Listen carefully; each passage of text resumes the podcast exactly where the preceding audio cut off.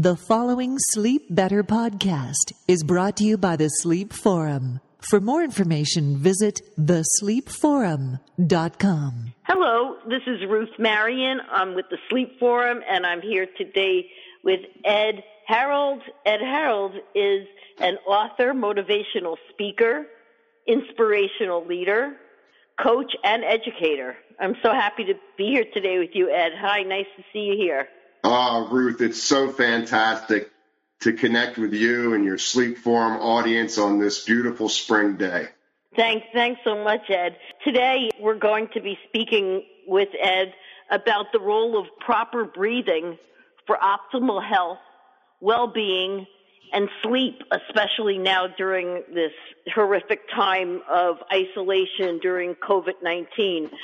So, Ed, thanks so much for joining us. I do think this is a really important topic for our listeners to hear, and any tools that they can take away that will help them get through this time and then use these tools moving forward as we get through this is just invaluable. So thank you very much for being here today. And I'm going to hand the mic on over to you so that you can, that is virtually, so that you can tell us a little bit about yourself and how you got into this. Well, thank you, Ruth. I was born and raised in a little beach town in southern New Jersey called Ventnor, New Jersey, and I grew up a rambunctious athletic boy in the beach, in the ocean, playing all sorts of Western sports, basketball, baseball, everything that a kid played in the 70s and 80s. And it was just a great place to grow up. Great parents, great relationships. And eventually life took me out to the West, and I've lived in Colorado for a while, and now I live in Utah. And, you know, life is just great. And about 25 years ago, I started a company called Go Be Great. And it was just an extension of everything I was doing in my childhood, which was, number one, supporting my dream, supporting my passion, supporting my purpose, trying to be the best son I could be, the best father I could be, the best athlete I could be, the best business owner I could be. And basically it grew into a program where I became a breath expert. And I take this breath education and curriculum, and I've woven it into three predominant areas that I work in. Number one, I work in the healthcare field, where I provide CE trainings for physicians and nurses and people in the healthcare field about the importance of breathing and meditation and mindfulness and mindful movement of the body to reduce stress and anxiety and produce mental peak performance states in the mind. I also work with corporate America in regard to keeping employees healthy, happy, loving, joyful, creative, intuitive, working at peak levels in the mind while keeping the heart rate and blood pressure down. And in the work environment, it's an endurance event. So we want to keep the employees and the management teams in a fat-burning mode all day long, as fat is an endurance fuel. It's a much more efficient fuel than glucose or sugar, and it's a much more efficient way to move through the day with the lowest heart rate as possible, with optimal blood pressure, optimal thinking. And when we can go through these strategies during the day, it's a seamless transition from conscious to unconscious, so we can drop into those deep delta waves and get a beautiful night's sleep. And I also work in Athletic America. I work with teams and individuals producing peak performance, winning medals, optimal training modalities. But it all revolves around controlling the breath. When we can begin to control the breath, we can discipline the mind. We have optimal patterns of movement in the body, which leads to greater results and less wear and tear on the parts of the body that are active when we move. But we're all athletes. You don't have to be in a training regimen or a fitness regimen to be an athlete. Every single day, as soon as we get out of bed, we are all athletes. And it's important that we have some cardiac resilience. It's important that we have strong digestion and elimination. And it's very important that we have a quality mind rather than a quantity mind, meaning that let's have the highest quality of focus and thinking and activity today in the mind rather than thought, what I call quantity thinking, which sometimes is difficult to manifest our goals. So that's where I am right now in my life, Ruth. Yeah, it sounds to me, especially during these times, that, and I know for myself that I'm finding it very hard to stay focused. And it sounds to me like what you're offering are techniques that we can use to help us, especially now when we're cooped up, to stay focused and to get the job done, and to be efficient in what we're doing, whether it be physical, as an athlete would be doing, or whether it be a mental task, or whatever task we're doing. It tells me, and so that's awesome. We need to talk about a little bit about how do you do it? How do you learn it? How do you practice it? What is it? Yeah, so, breathing is something that takes place on its own based on the intelligence of our autonomic nervous system. And our autonomic nervous system has two branches. One is a sympathetic branch, which is warm, it's heat, it's fire, it's based in cortisol and adrenaline. It brings our heart rate up, it brings our blood pressure up, it sharpens the mind in short bursts of energy. And the other branch of the autonomic system is the parasympathetic branch. It's cooling, it's relaxing, it is very calming to the mind and body. It's based in serotonin and tryptophan and dopamine and oxytocin, things that create a greater sense of relaxation around the challenges that we have. And the great thing about the breathing is it's one of the few autonomic functions that take place on its own if we don't want to focus on our breathing. But if we do want to consciously control the length, depth, and pace of our breathing. In other words, I can lengthen my inhale right now using my mind and tell the body to inhale longer and exhale longer. I can use my mind and tell my brain to tell my body to slow the breathing down and really bring the rate per minute of the breath down. And I can also use my mind to tell my brain to add more depth to the inhale, taking in more oxygen, or add more depth to the exhale to detox myself of carbon dioxide levels. So one of the great things about breathing is it's a dual switch. And when we consciously start to control the length, depth, pace of our breathing, we have access to the mind, and we can focus the mind on what we would prefer to occur in this moment of my life.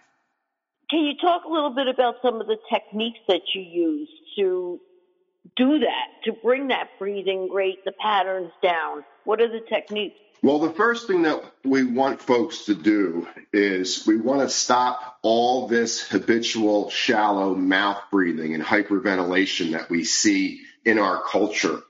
The mouth breathing robs our body of energy quickly. It depletes our energy reserves that we have for the daily activities, which leave us in the mind weak.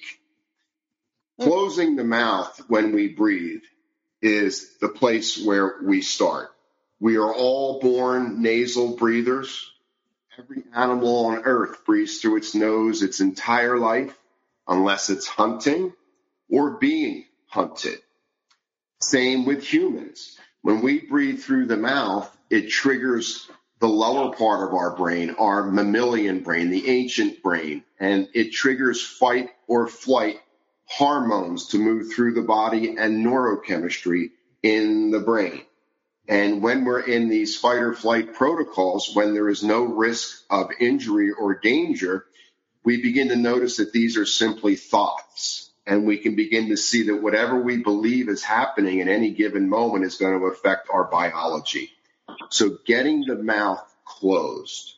Breathing through the nose is an amazing tool. God gave us these nostrils and sinuses, and it is a built-in ventilator to prevent airborne pollutants to enter the internal world of the temple of your body.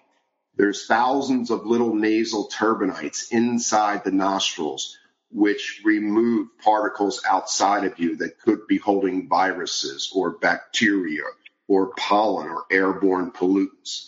There's also filtration in the sinuses that help remove particles that you don't want to have inside your lungs or inside your body. And when we begin to breathe through the nose, a couple things happen almost instantaneously. Number one, the brain, seeing the nostril breathing, will naturally secrete nitric oxide, which is an amazing anti-inflammatory molecule. And in the anti-inflammatory molecule, we have the ability to keep pollutants outside of our body and oxygenate ourselves at an optimal level. Our blood remains healthy. In other words, the pH level of our blood in our gut is highly oxygenated so that we can digest, eliminate, and assimilate our nutrition quickly so it doesn't stay in the internal walls of our organs. Also, inhaling through the nose, we amplify the most amazing muscle in the human body out of all 610 muscles. It's called the diaphragm muscle. The diaphragm muscle separates your belly from your chest cavity. And when you inhale through your nose, the diaphragm muscle vertically presses down towards your low back. And in that, it creates amazing posture in the spine. It keeps the spine straight. And when the spine is straight and the inhale is smooth, steady, and comfortable, we can manage the mind. We can manage our thoughts. We manage the information that we're taking in from our environment much more efficiently than someone who's breathing through their mouth, in and out, which is very debilitating to the health of the system.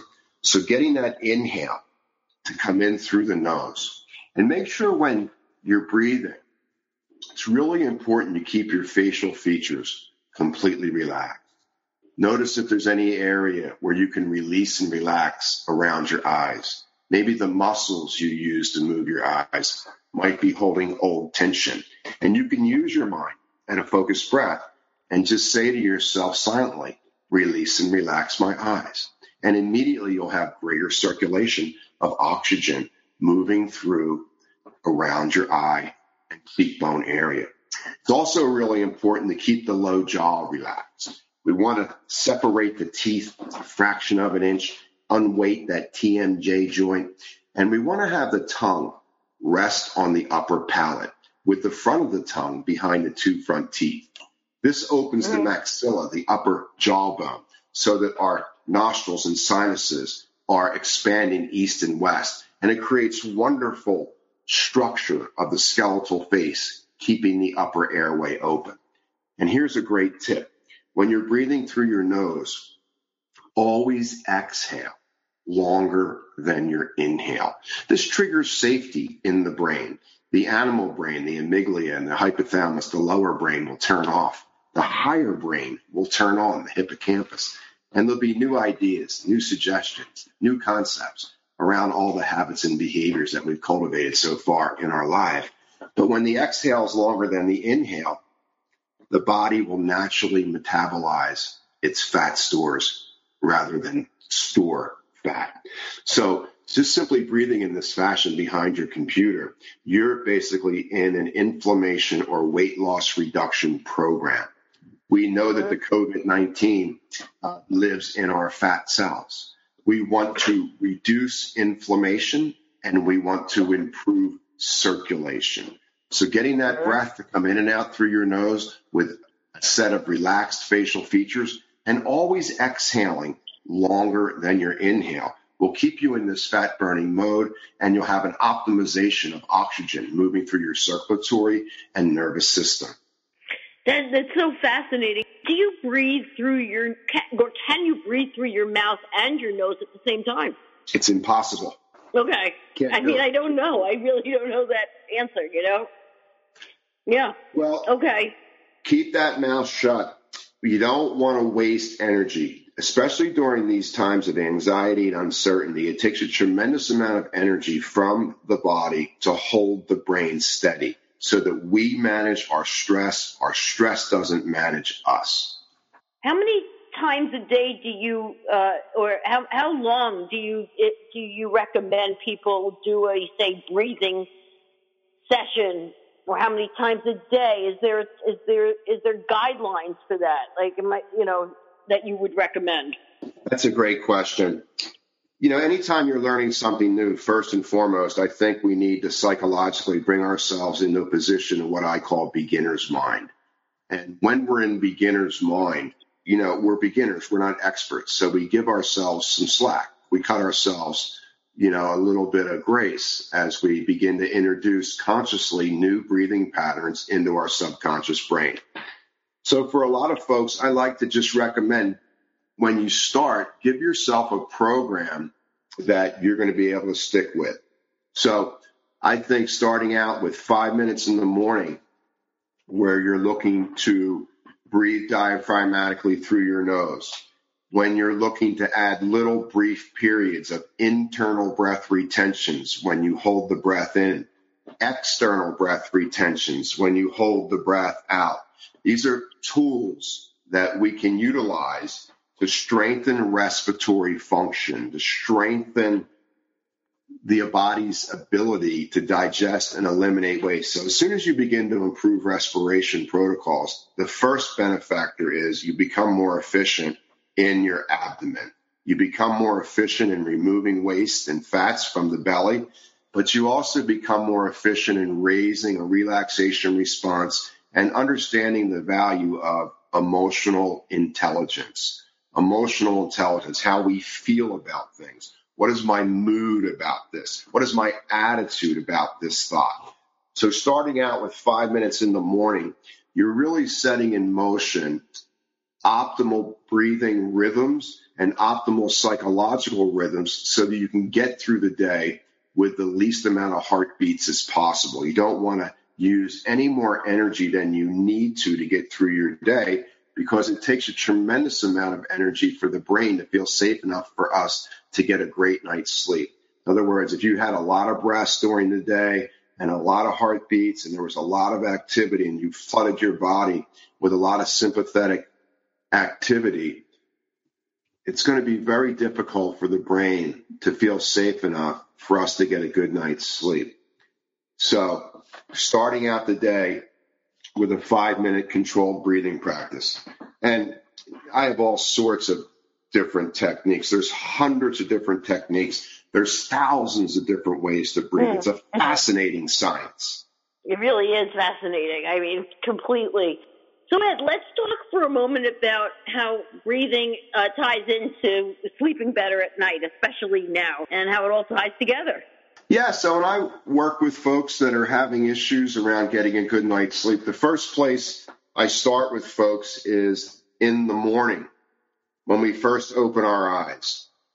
And this is where we can begin to set in motion proper breathing, proper rhythms in the mind and body, activating our circadian rhythm, which works off of light, activating our ultradian rhythm, which is the nostril rotation. And all of these things play such a huge role in regard to how we move through the day, being in rhythm. And when we are disturbed during the day, when there is a lot of extra heartbeats and high blood pressure, when the body and brain are flooded with adrenaline and cortisol, and we exhaust our serotonin supplies, it becomes very difficult for us to get a good night's sleep. So when we open our eyes in the morning, right there, we're either setting in motion in the future a great night's sleep, or we're setting in motion challenges around dropping into this wonderful nocturnal sleep process. And it really is a matter of choice. Getting control of your breath in the morning, activating a parasympathetic response by slowing the breathing down, breathing diaphragmatically, exhaling longer than the inhale, really getting grounded in your body, feeling those feet touch the ground early in the day. This is so important as we prepare to move through an amazing sunlight-filled day. And when we awaken with gratitude just for the fact that we've opened our eyes and we have an opportunity to go out and be the best we possibly can be. It is just an effect that has purpose to it. It's an effect where we can activate the passion of what we've cultivated so far in our life. So as you move through the day, breathing through your nostrils as slowly as you can, keeping your spine straight, trying to receive information about the environment that you're working in before you react to it. Remember, as you move through the day, this simple formula. Breathing is going to affect your heart rate. In other words, the faster you breathe per minute, the faster your heart is going to beat. The slower you breathe per minute, the slower your heart's going to beat.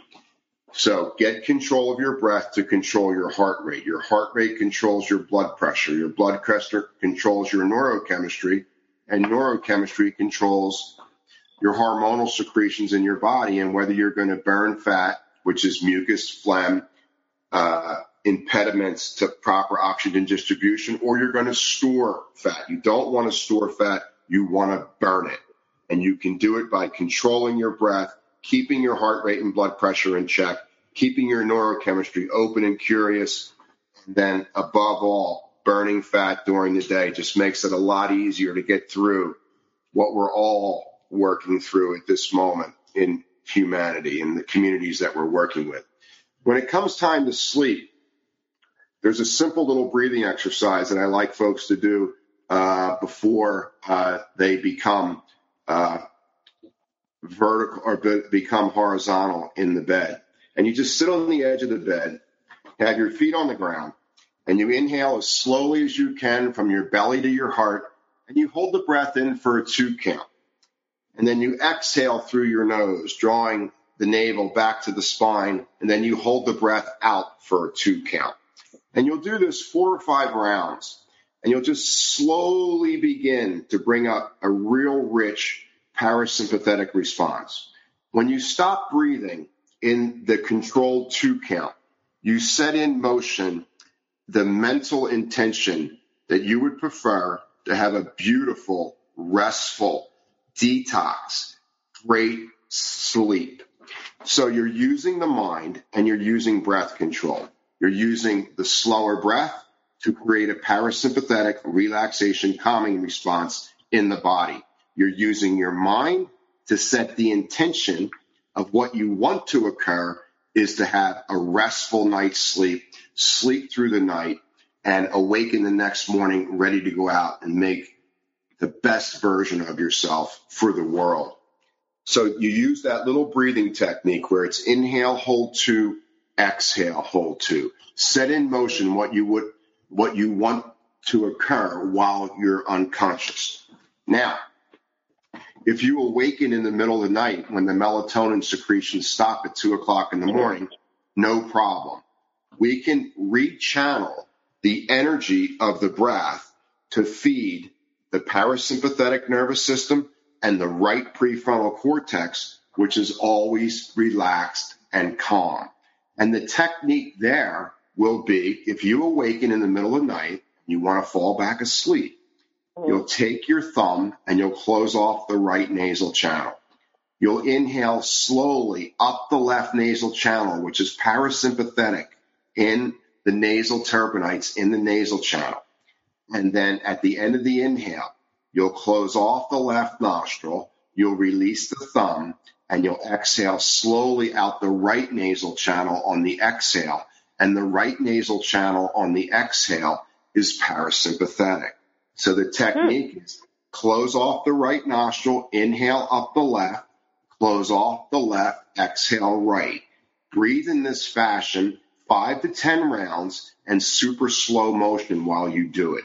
And as you breathe slowly and cross the breath like this across the brain, you will trigger serotonin and parasympathetic activity to unwind the adrenaline and cortisol, which has awakened you, and you will fall back asleep and have the rest of the night unconscious. That is such great information, Ed. Everything that you told us today and just such great information. You're amazing. Thank you. Thank you so much for being here and telling us all that. I'm going to definitely be spending the week practicing the techniques that you suggested, because they're really easy. You know, close your mouth, breathe through your nose. I mean, it sounds easy. I can imagine it takes, you have to think about it. I mean, it's something that we need to think about. And so thanks for being here. We're going to get on another podcast with you soon. I'd love to talk to you more about activity, stress, and what it does to the body, and also more about sleep. So thanks again. To you too. Thanks so much, Ruth. It's great being with you and your audience, everyone. And as always, go be great. Thanks, Ed. We will. Bye. Bye-bye. This Sleep Better podcast was brought to you by the Sleep Forum. For more information, visit thesleepforum.com.